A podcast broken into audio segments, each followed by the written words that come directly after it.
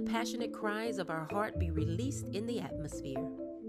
Arise and receive morning affirmation, confirmation, and encouragements. Passion released will refresh your thoughts, restore your hope, and steer you in the direction of purpose with these morning prayers and blog teachings. Together, you will gain process for inner healing and restoration.